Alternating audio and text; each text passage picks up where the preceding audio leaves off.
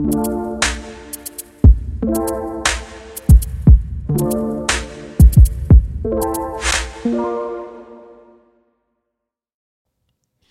right, guys, welcome to the podcast. Uh, on today's podcast, you have the guys from M&M Apparel, Brian Pendergraft, Todd Weingan, and myself, Lowell Lyle. So we figured we'd come on today and talk a little bit about our business, kind of give you a little bit of insight into uh, who we are as a company, how long we've been around, and some of the uh, some of the pros and cons of what's happened here in this COVID nineteen era, things that uh, that we've learned and and can kind of share with our customers and people who are out here listening on this podcast. So, kind of want to flip it to Brian here for a little bit and give Brian an opportunity to talk about our business and how long we've been around, when we were established, and and uh, give a little bit of insight to the history of our business, Brian. So I'll let you go ahead and talk about that. So basically, uh, in uh, 91, I, I purchased the business. It's been around since 1988. Um, it started off in the mall. And uh, when I purchased it in 91, um, we grew it to probably a point to where we had to expand because of, of our current location and that. And then, um, then in 2002, 2003. 2003, um, brought Todd on, and and then basically we built sales force, um, and obviously went into building a new building as well. And the way we built our business, we always did the job nobody wanted. Yeah. And we kind of built it from there. We always did the 12s and the 24s, and you know nobody wanted that stuff or sew this one item for me, and and that's how we basically built our clientele. And everyone would come to us if no one in town could do it. They knew we could do it. Yeah. So for those y'all out there maybe not familiar, we always talk in terminology that we all understand, but 12s and 24s are basically pieces, and so as an industry standard uh, here locally for some of our other competitors. I mean, their their minimums in most cases are 48s on screen printing, where if you go and you have something done, you're gonna have to do 48 pieces. And a lot of times there's a there's a huge base of customers out there that don't want to commit to that, and that's understandable. Um, and in our world, we start our screen printing out at 12s. We start our embroidery out at one piece, which, you know, those are pretty hard to find. If you're looking for a business in town that's doing one offs, you're looking at a business that's really probably out of somebody's house or out of a garage somewhere or mom and pop or something like that. Most businesses are not going to survive on one offs or even in, in most cases, even if we did 12s all day long on, on screen printing we wouldn't be where we are today. I mean, there's no way for us to continue the business and do that kind of stuff. So, getting in and starting the business, most businesses are going to take those those orders that some don't want just simply because it's kind of the niche. For us, it really kind of stayed as a part of the business. We grew it, continued to push it out and do more, but 12s never went away. I mean, it just kind of stayed as kind of a staple for us to get people in. So, somebody go over to our customer, you know, one of our our competitors and find out they had to order 48 shirts and then all of a sudden they're looking around in town. They come to us and they find out oh i don't have to commit thousand dollars to a sh- you know a shirt order or something in order to have that done. So so 88 uh it started in the mall you said? Correct. yeah so we and then i mean tell me what Post Oak Mall. which is still here for now. Uh, we're hoping that that that will uh, recover for us obviously but so you start off in the mall, and how many people are working in this operation at that time? Um, here, In, when you're in the mall. well, I wasn't actually in the mall. Oh, That's where the business started. Okay. Um, that's where we get to be in, in business over 30 years. Right. We've actually been since I've owned it 30 years, Right. but it's over 30 years old. Um, but once I took over ownership, we had four people. Yeah. Doing so that's ticket writing, you know, basically taking care of customer walks in the door, ticket writing, receiving, ordering, all that stuff. everything. Yeah. So I know because, you know, I, I've only been a part of the business for a little over five years. But obviously, you know, for those that don't know, Todd is my brother in law. So I've known about the business since Todd's gotten into the business. But I can remember coming up here and you guys are literally doing all of it. I mean, you're writing every ticket, receiving it, ordering it, doing everything else in the in the spectrum. The only thing you're probably not doing is screen print work and embroidery work. Uh, only because we've got somebody at that point to be able to do that. So 2003, Todd, you joined the company. Tell me, tell me the history of you coming into the company at that point. Well, I had a long career with Pepsi, about uh, 18 years. Uh, left there in January of 03, and I was actually pricing Little League uniforms for uh, College Station Little League. And I came in here and met Brian. We talked about uh, what services they could offer.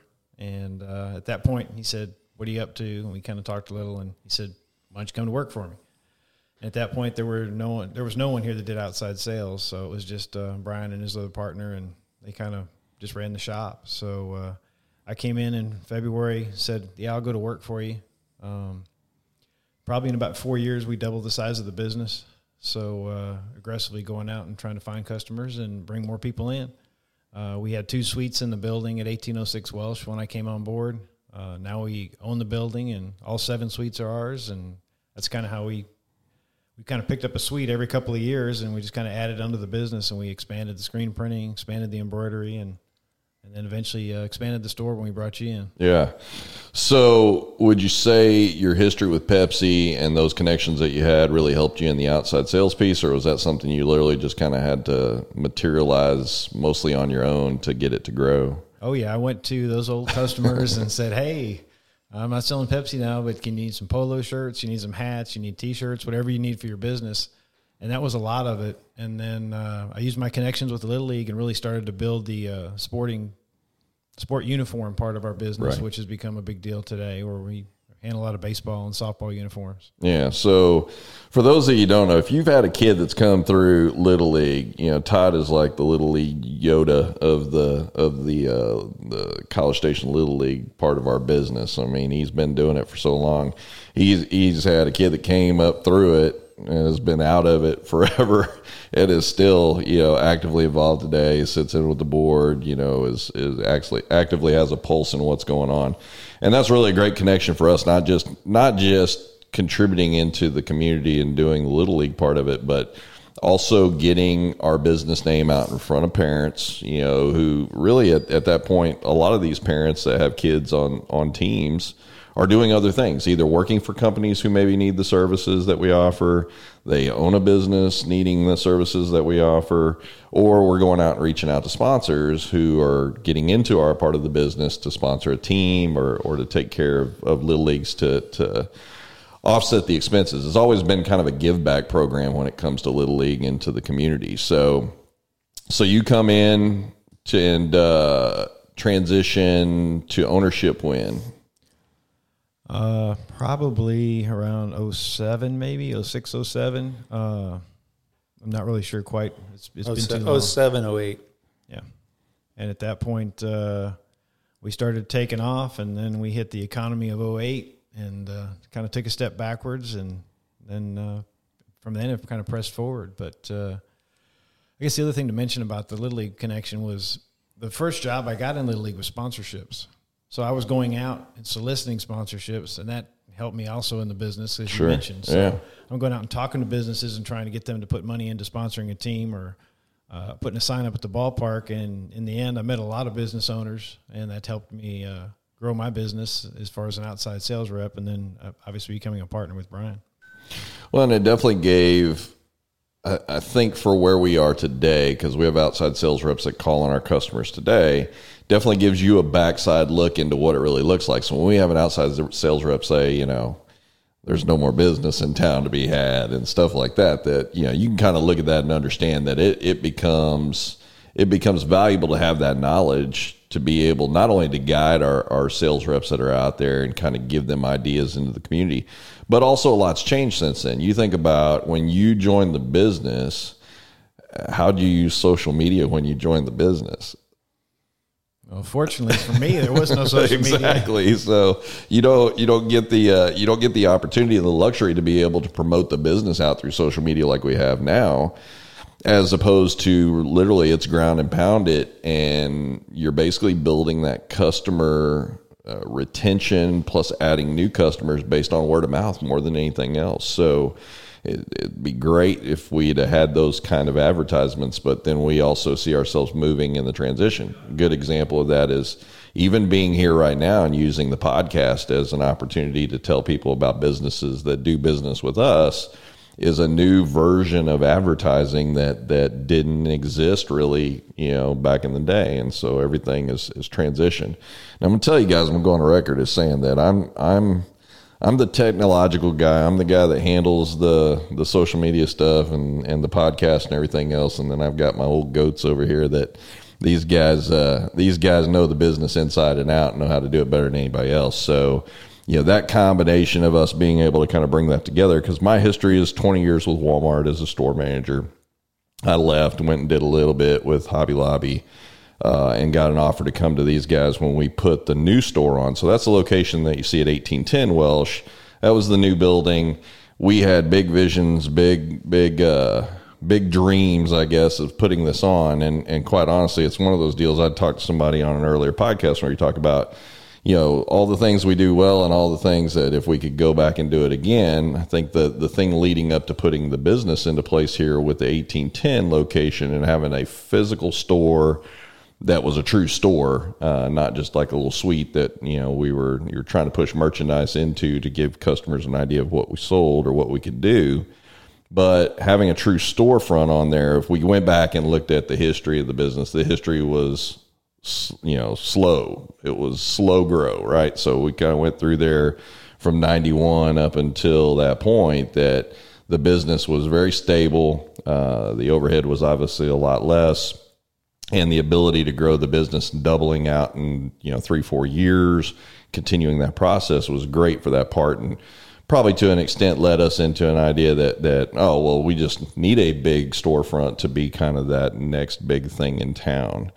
And again, what's ironic today is we have this location, and how many people do we still hear that come in and see us and go, "Oh, we didn't even know you guys were here." You know, thirty years, thirty plus years, really almost in the business, and and people are still discovering that we're the second largest screen print and embroidery company here in the in the area. So it's funny to still see those customers figuring out who we are, and it's not like our location is prime real estate location for business. You know, we didn't go onto Texas Avenue, we didn't go onto Wellborn, we didn't take 2818 or any of those locations to try and find something.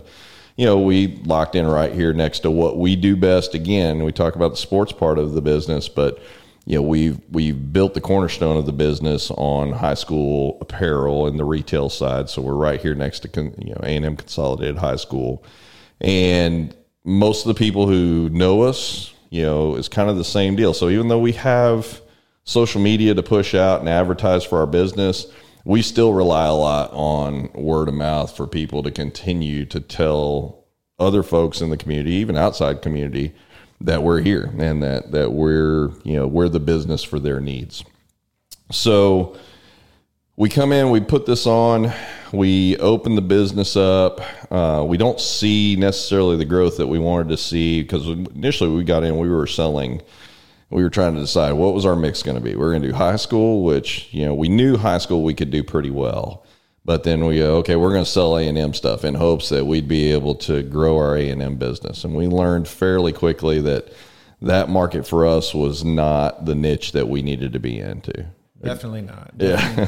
so, and that was a that was a painful growing experience of you know once you commit and you get into it, uh, even being literally one road off of the main road made a huge difference in whether or not we were in the right location for selling. And you can stand out on Welsh Avenue, turn and look towards A and M, and you can literally see the stadium down the road.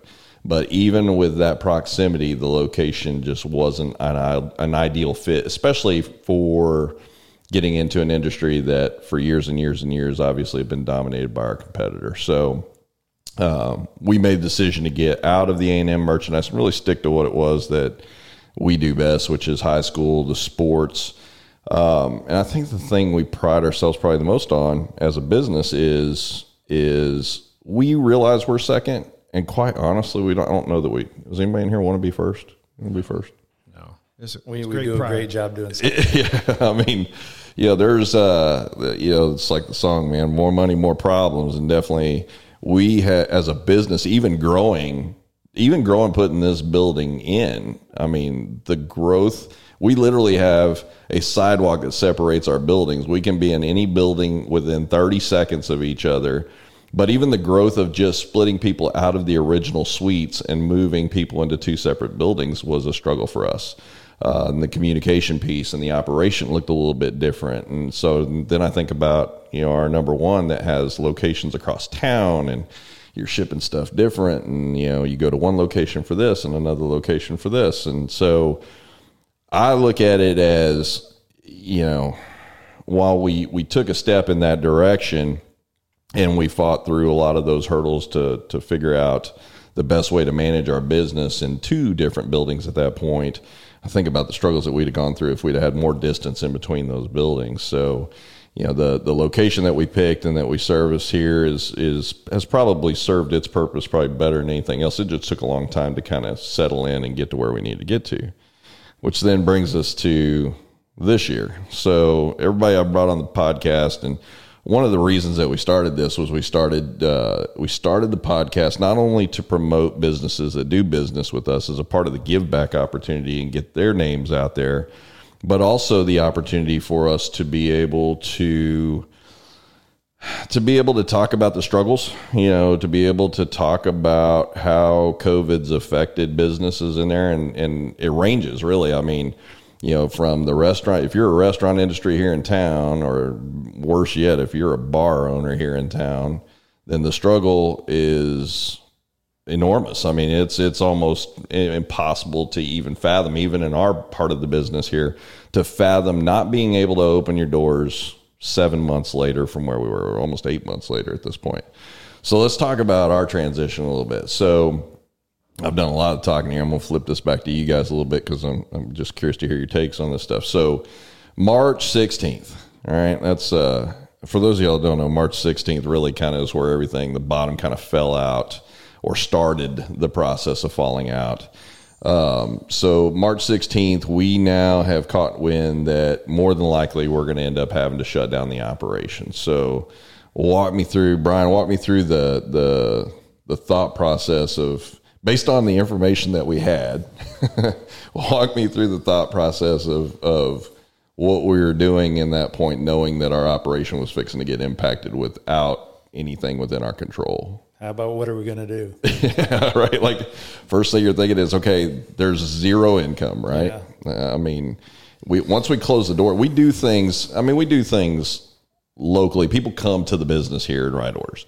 But the majority of our business, believe it or not, is not done by people coming on site and ordering our business. The majority of our business is done by email uh, or maybe by a phone call. So I guess fortunate that we were in that part of the business and being able to communicate that way because it was pretty much you're going to shut your doors and that's it. So we're now we're now forced to close. Forced. I mean, I listen. I I know everybody likes to talk all this. We're in this together kind of business and everything else. But as a business, we were forced to close our doors. Agreed. Anybody disagree with that statement? No, we, we went curbside and we we re, we speculated to whether we could stay open curbside, whether we couldn't stay open.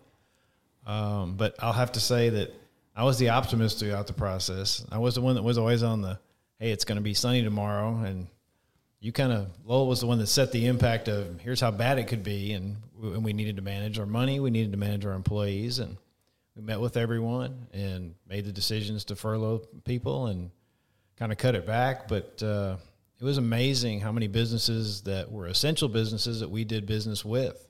Uh, even though the month of April was not a month we want to relive, uh, the month of April, we saw a lot of support from the local community. Uh, a lot of folks in the landscaping business, uh, electric business, plumbing, uh, just a lot of folks Medical, that- all of them. yeah. medical that, that were still operational and we uh, handled those orders like you said through phone through email uh, delivered stuff curbside and kind of waited till uh, probably what four or five weeks before Oh things kind of broke It, it felt like forever. I mean, it it seriously felt like forever. I think this is the part though.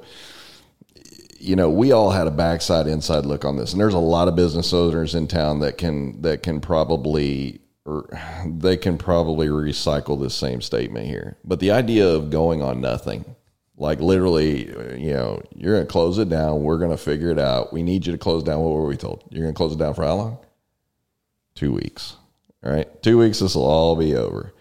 And so now as a as a business owner, you're forcing our hands to figure out what we're going to do. And you're right. You're like this, this, you know, we'll be backing up and running no big time. And I'm over here going, man, we've got to like damage control this thing. So, and honestly, to give you a transparent look into the business, I know there was conversation between the three of us of just going, we have to have a business to come back to. Like we furloughed all these people, you know, and our intent was never to lose an individual out of the process, right? But we we can't stay open as a business when our revenue went what was April? 15%? 20%? Uh, our sales were 35% of what we did the year before. Yeah. But yeah, our revenue was gone and uh, we had to move people out and then we had to figure out how to get by with as limited resources as possible and Yeah, so we go from I think our head count at that time was like 43, somewhere in that ballpark, and we're at 5 at the bottom end of it, we're at five. And just so everybody understands on here, five counts us three here in this in this room, right? So I mean, we we were bare bone. Uh, we are about as bare bone as you could get. And so here we are trying to figure out, you know, okay, here's 14 days gone. Now what? And I mean, what communication were we seeing? where was where was our local communication? Let's start there.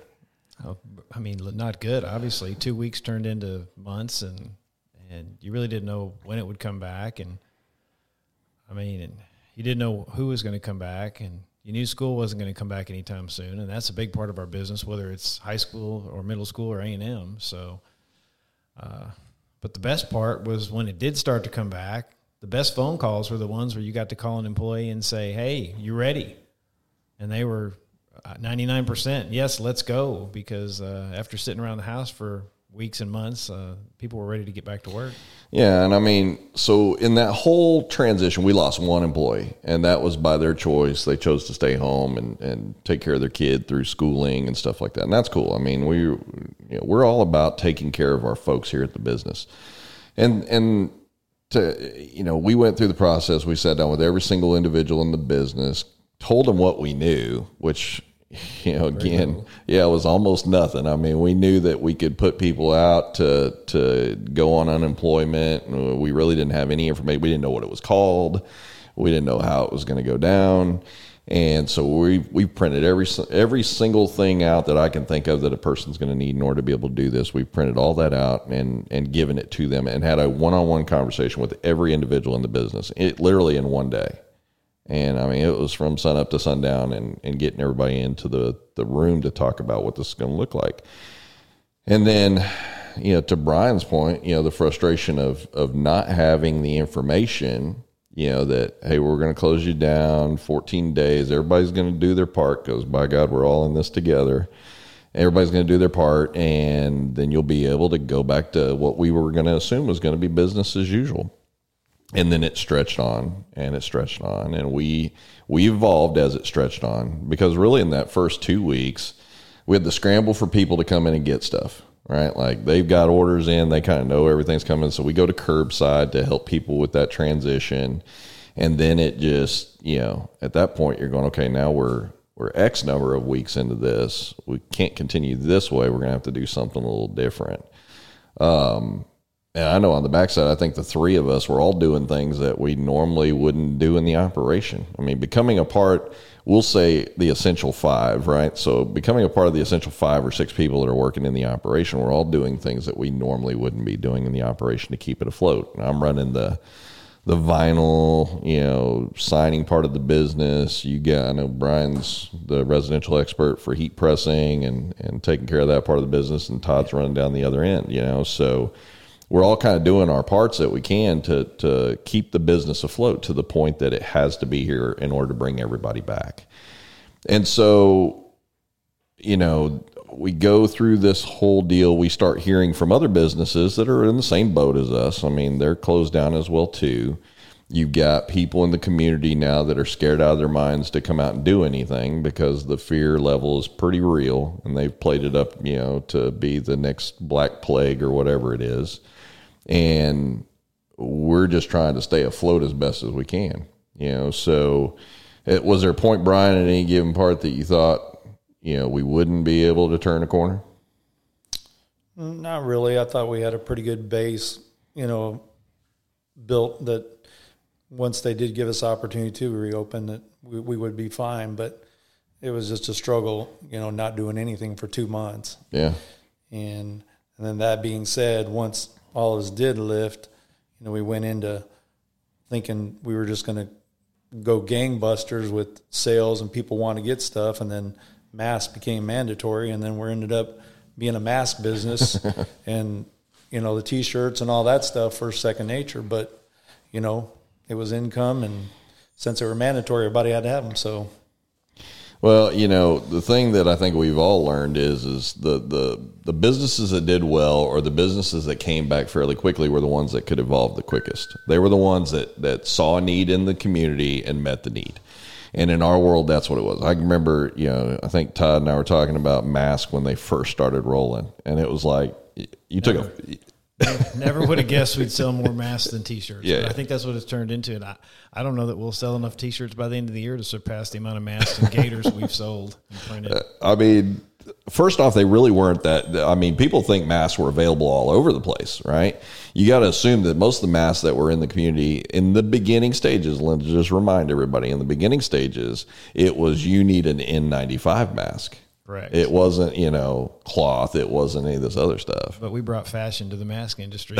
so now you have your logo, you have your sports team, you have whatever you need put on a mask. Right. And so I can remember we were having a conversation out there, and it's like our first mask order, and we've ordered it. I don't even know. Did we get it from, I think it's Badger maybe or something. I don't even know where we got the first mask order from. And then it was like, hey, this might turn into something. We're probably going to need to look a little deeper into this. Well, when they started calling, asking for them by the thousands, yeah, you, you kind of knew there was some future in it. But uh, it's uh, definitely kept us going for months, and uh, hopefully it won't last forever. Oh my gosh, the we can definitely say that 2020. If we look back on this in 20 years, this will be the one year that mask companies opened up literally, I mean, by the hundreds of thousands, I'm sure. I mean, there were just businesses open left and right.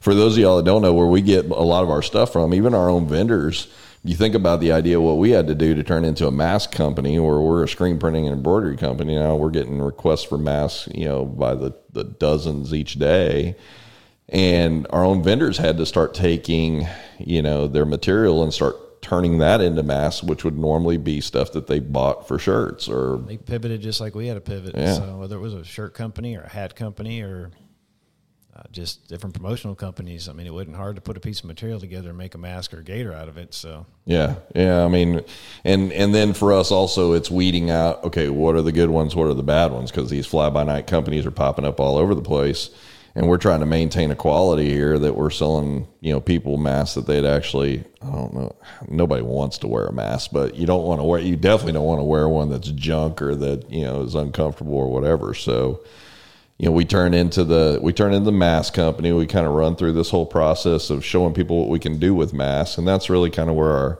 you know, logos and all that kind of stuff kind of came in. People all of a sudden, I don't want to say they were excited about it, but the idea of going, I can get a blank mask or I can get a mask with my company logo on it that I'm going to be in front of somebody with, you know, kind of, I guess, became a necessity to, so to say. So we reach, where was bottom? Bottom for us was probably. Bottom was, bottom was April. Was April. Was definitely bottom. May was a little bit better. June was kind of nice, and uh, then July was kind of almost almost normal. Yeah, yeah, and I mean at this point, so we decided to reopen. We reopened as an essential business. I think it was either end of May, beginning of June. It was right in that time frame. And we had always talked about that. that was the funny part. And again, this kind of comes back to the communication piece, you know, especially local levels for us is is we're doing business servicing essential businesses that are here in town. We talked about it. We saw it as a part of like the the city's plan or the mandate or whatever, and we're sitting there going, I don't know, you know. Well, we deemed ourselves an essential business until we were deemed one. Yeah, so. yeah, and then finally the the the switch turned on it, and we were able to kind of go full blown at that point. We still, even once we were essential, though, we didn't just go hands out. Let's let's open the doors and let's get everything rolling because there wasn't people. You know, there still wasn't people coming in at that point. Even once we were deemed essential at the end of May. You know, I mean, that just wasn't happening. So we still had to kind of transition a little bit. And as a business owner, you know, you've got to make sure that you're controlling the expenses. We already knew we we were basically controlling our payroll as far as we absolutely could without shutting the doors completely and not doing anything you know, but then on the same side, it's there's still rent to pay, there's still utilities to pay, and all that was pretty slow to to transpire as well too. So it was a it was a rough go of it to get everything in place as a business that we needed.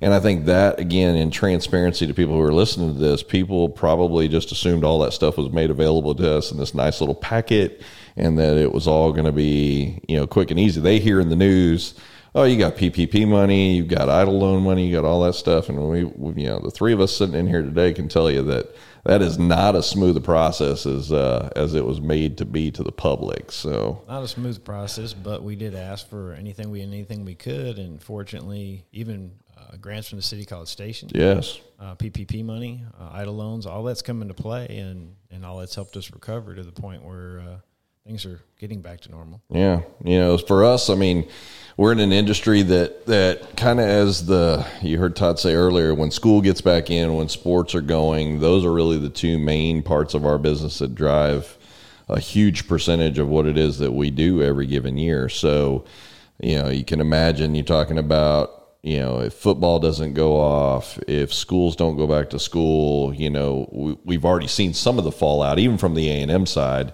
where we were normally doing you know groups and things like that from campus a lot of those aren't here this year. I mean, the groups may be here, but you know, or if they are here, they're probably in a lot less than what they normally were. So we're not seeing that business as well. But so tailside recovery, we basically get to July. July really was kind of where we flattened, I guess, uh, to last year. And then we just kind of kept our fingers crossed. And so for the last couple of months, we've just gone, oh man, please let school start. Please let football go. Um, and we still feel it today. I mean, there's still you know there's still people in the community that are leery about doing certain things, certain activities. Um, maybe it's special events because we do a lot of business for special events here in town that you know either getting pushed back or completely canceled. And so again, this becomes ways for us of how do we offset what's not coming back. We realize that some stuff's just not going to come back this year, and we'll keep our fingers crossed for it for next year. But I think the one thing for folks listening in as business owners, you know, putting it directly back to you so that you kind of have a good understanding is that lack of clarity from leadership levels, top side down, was really, it was really frightening. Um, I'm just, I'm, I'm going to say the idea that you're gonna, you're gonna tell us we have to lock the doors and close them, and we'll get back to you.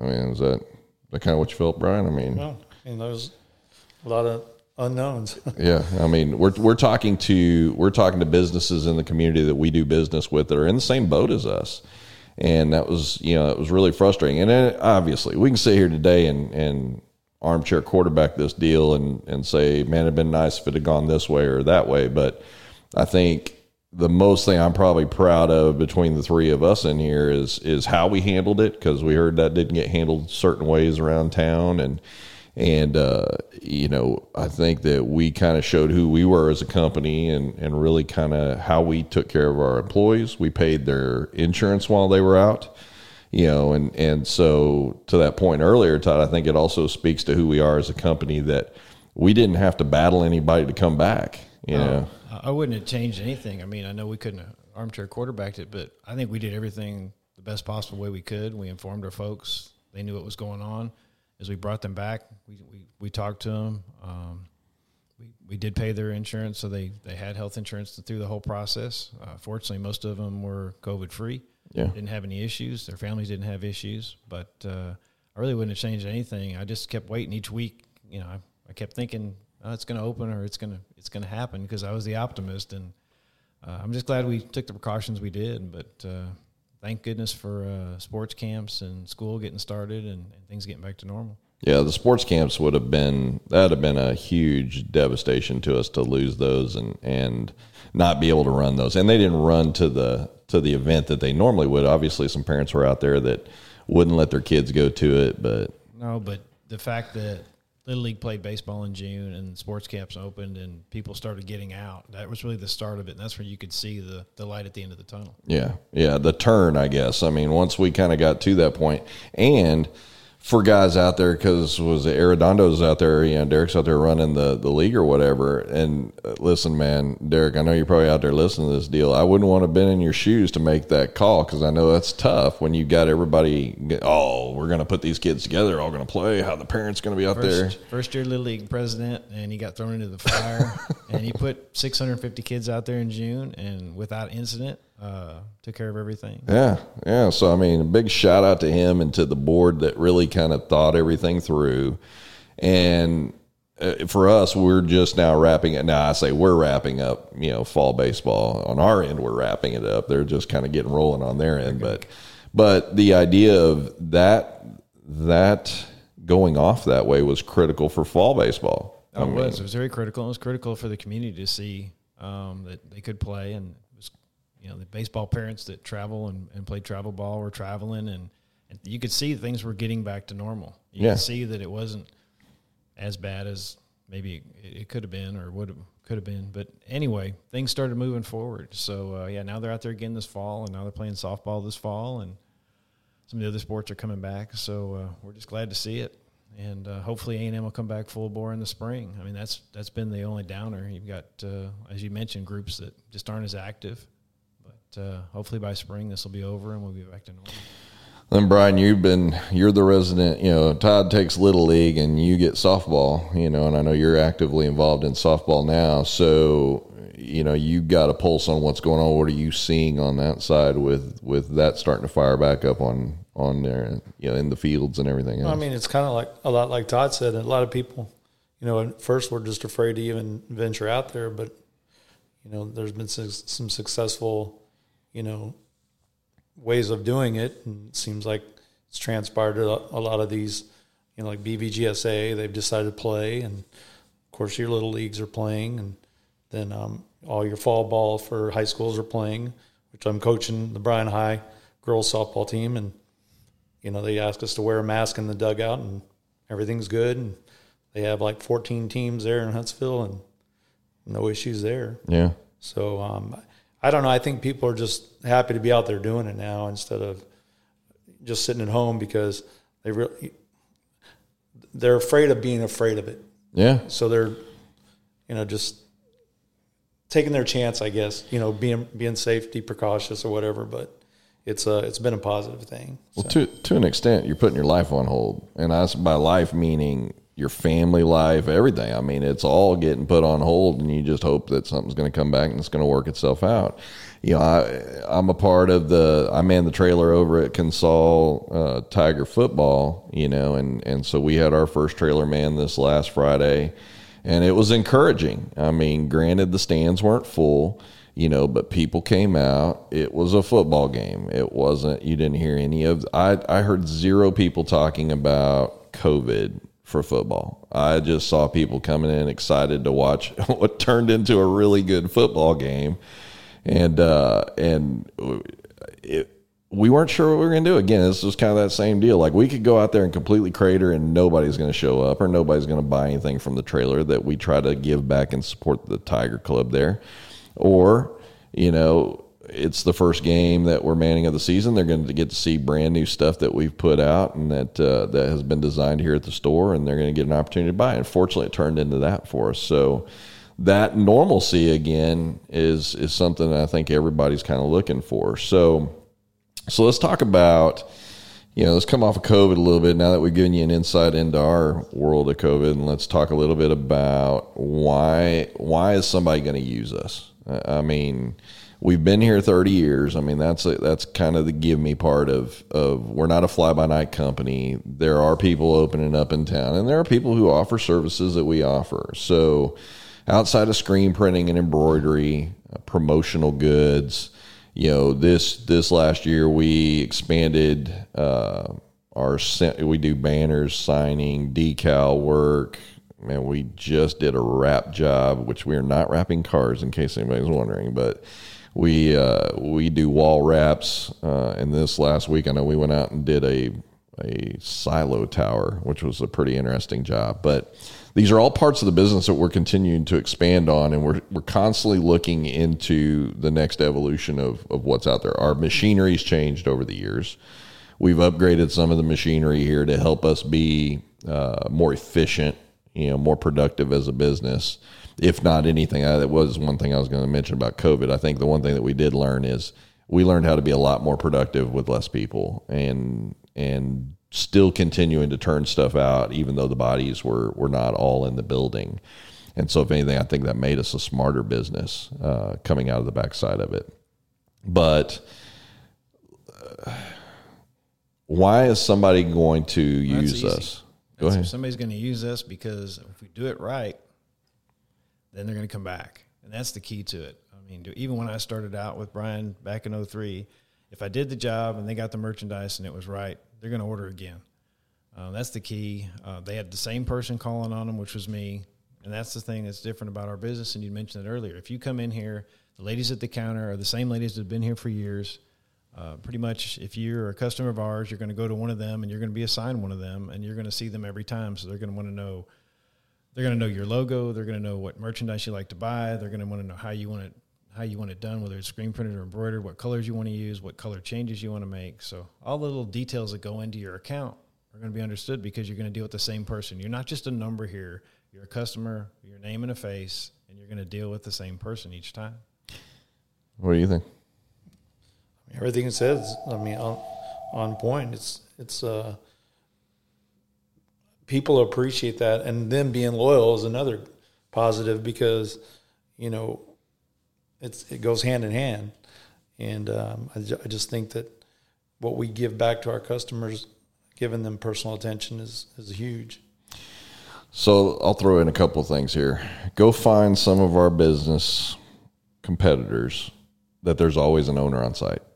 That there's always somebody in the building that you can talk to that owns a business. I mean, I think that says a lot for who we are as a company. That any given day of the week, you're going to walk in here and you're going to find most of the time you'll find all three of us. But I mean, we're always on site here. Well, it's, yeah, we're the owners that are working the business. I mean, from the, the history that Brian and I've had together, I mean, we used to, we both took roles in ordering all the merchandise at one time. We actually used to check it in, break it out into parts. I mean, we've done every little phase, and we came from the, the point of uh, handwriting tickets Yeah, to no computer automating. age. Reading Brian's handwriting is not easy. yeah. and uh, yeah, no, we've you know brought it uh, full circle, but uh, it's it's been fun. But we all know what to do, and it's just like with our employees, we we know what their job is because we've done their job. So it's kind of hard to pull the wool over our eyes, and it's also we understand what they're going through when there's tough times. Yeah, and I think we can look at things. We can look at things and get past the emotional side of stuff. I think that's the I think that's the one important part of the business is is instead of getting upset about it, we really try to look at it and figure out how this breakdown happen, right? This is going to happen in a business no matter who you are, no matter how good you are, you're going to have mistakes. But, you know, in taking, you know, we take kind of a stance on this where everybody wants everything to be black and white, right? Like it's cut and dry. And it's just not in the business, especially when you're talking to people by phone, when you're emailing people back and forth, and in their head, they've got this is what I'm describing to you. And then we read it on the other side and we read something different. And so, you know, I think when we took the stance as a business to say, look, there's black, white, and there's gray. You know, black, we're right, white, the customer's right, and gray always goes to the customer. So if we've done something in the mix that is going to lend muddiness, I guess, to to an order or to somebody coming in, the fact that we take care of that and we do it quickly and get them get them taken care of is a big part of the business. It's easy for somebody to just say, "Hey, man, you you didn't do this. We have all this stuff written out. You didn't do this, and it's on you." And so we look at it as there's a there's a better way to handle that. No, we we'll, we'll take care of any of the mistakes that are made, and yes, there are going to be some. I mean, our industry standard is there's going to be a couple percent that you're you're not going to get right. Things are going to go wrong. But the other key is turnaround. And when you talk about building the business, is we're going to be the quickest at it. We've built the business on being quick and responsive. Our competition is not that quick at getting things back. Uh, so the turnaround time is huge for us, and in, in essence, we've spoiled a lot of people over the years. but uh, we try and we try and meet all the meet all the uh, expectations and sometimes those expectations are a day or two and we, we don't want to advertise that but uh, we have pulled some people out of the fire over the years so uh, we know that uh, when you're running a business there's a lot of things you've got to do and ordering apparel for your business or promotional items usually isn't at the top of your list so it gets forgotten sometimes and then that event comes up or that staff needs apparel and, and we try and react as quickly as we can but uh, I will say that you know if we make a mistake, we're going to fix it, and then we're going to turn it quicker than anybody else. So you're going to get your merchandise, and and we're going to get you going.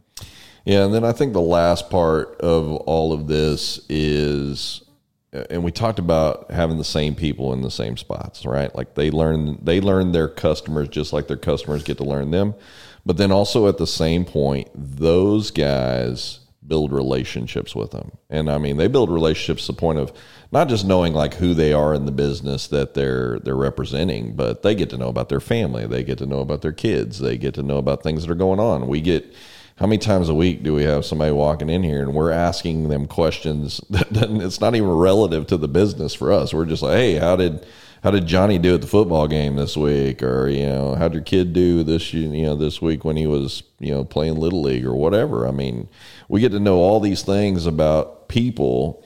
And so I think that that relationship alone, that relationship building that our guys do is probably more critical than anything else. And, and the one thing that we hear from people who come to us from our competitors is they feel like they're a number. Like they could disappear off face of the earth and it wouldn't matter. Agreed?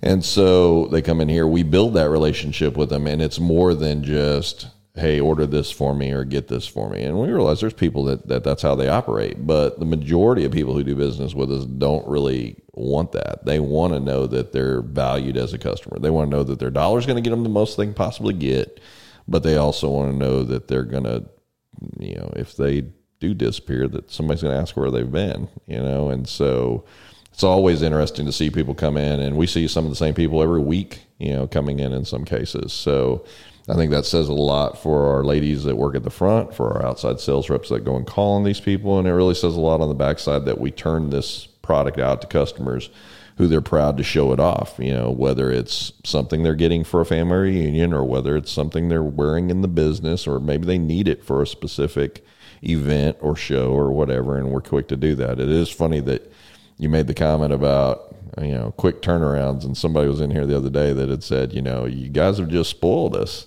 you know, and and that's a that's a pretty accurate statement, especially for some of our customers that are out there that that they'll know they know we'll do it.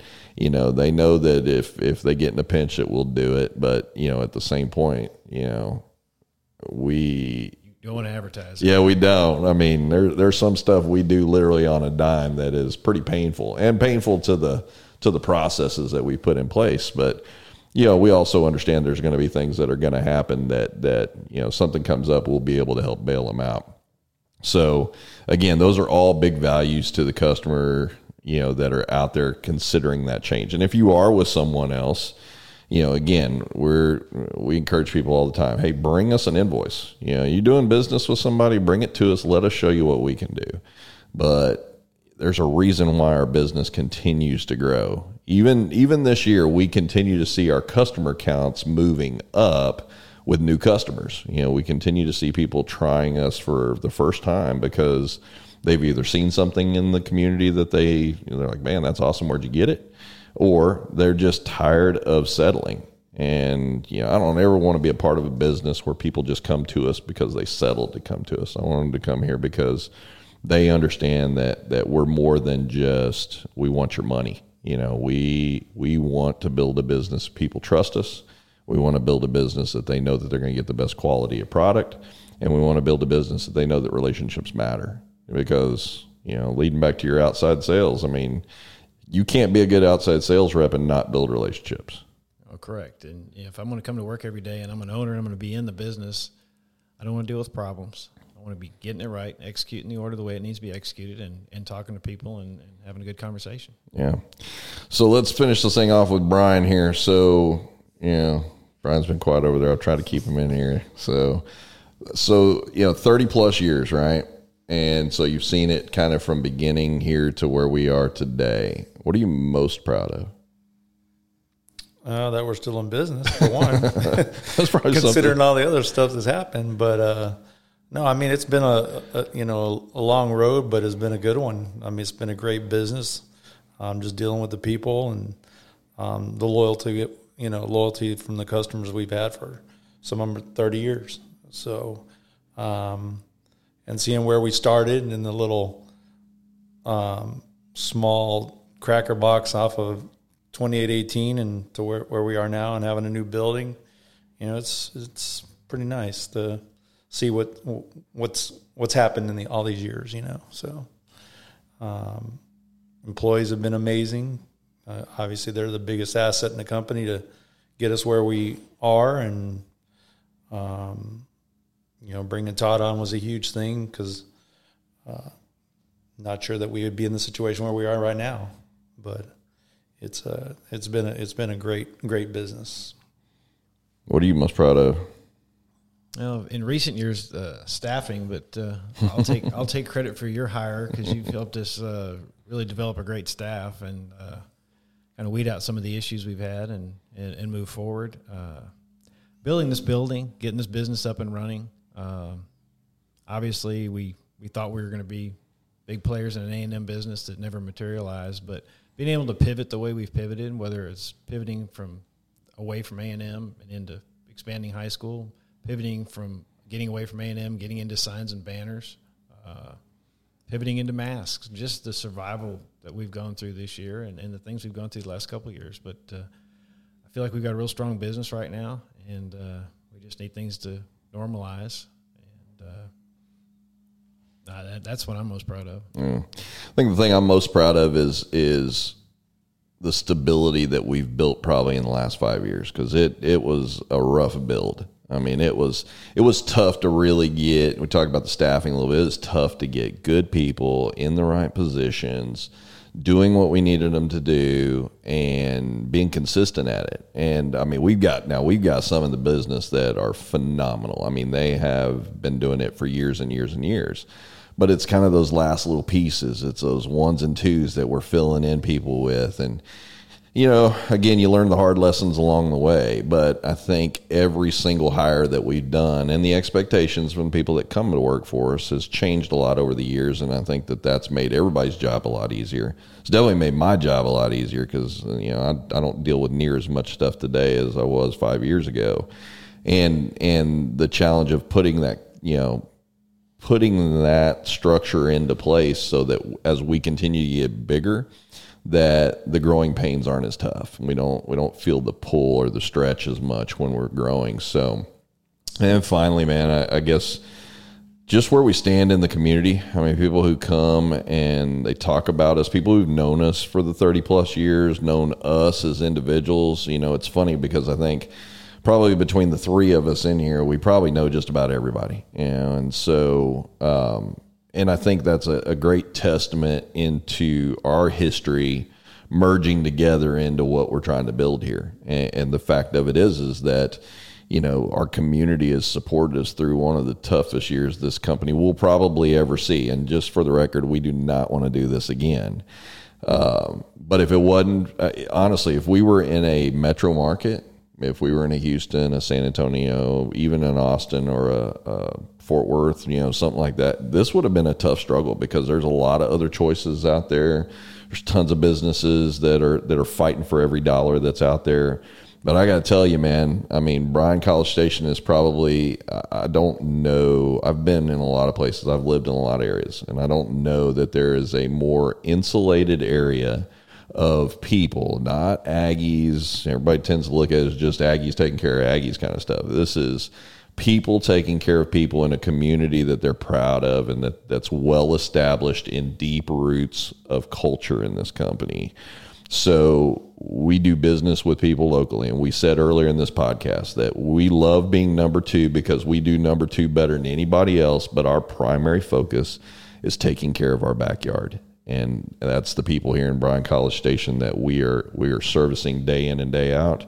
And then when it comes down to it, and we have one of the biggest struggles a business could probably ever go through, our community shows up at the doorstep once we unlock the doors, and they bring the money right back to us, going back knowing that we're going to take care of them and that there's not going to be this stretch to get to it. So that's probably what I'm most proud of is that history and that culture of what we've built in the company really has in my in my opinion garnered the respect in the community that people are coming back to help us. They know that they know that local businesses need it. And as you're spending your money here in Bryan College Station, everybody needs to keep that money local. I mean, this is not there's businesses that are struggling, like really struggling to stay open uh, or even get open in some cases. And we are blessed to have people who come to us uh, because they trust us, and we built that trust with them through the years.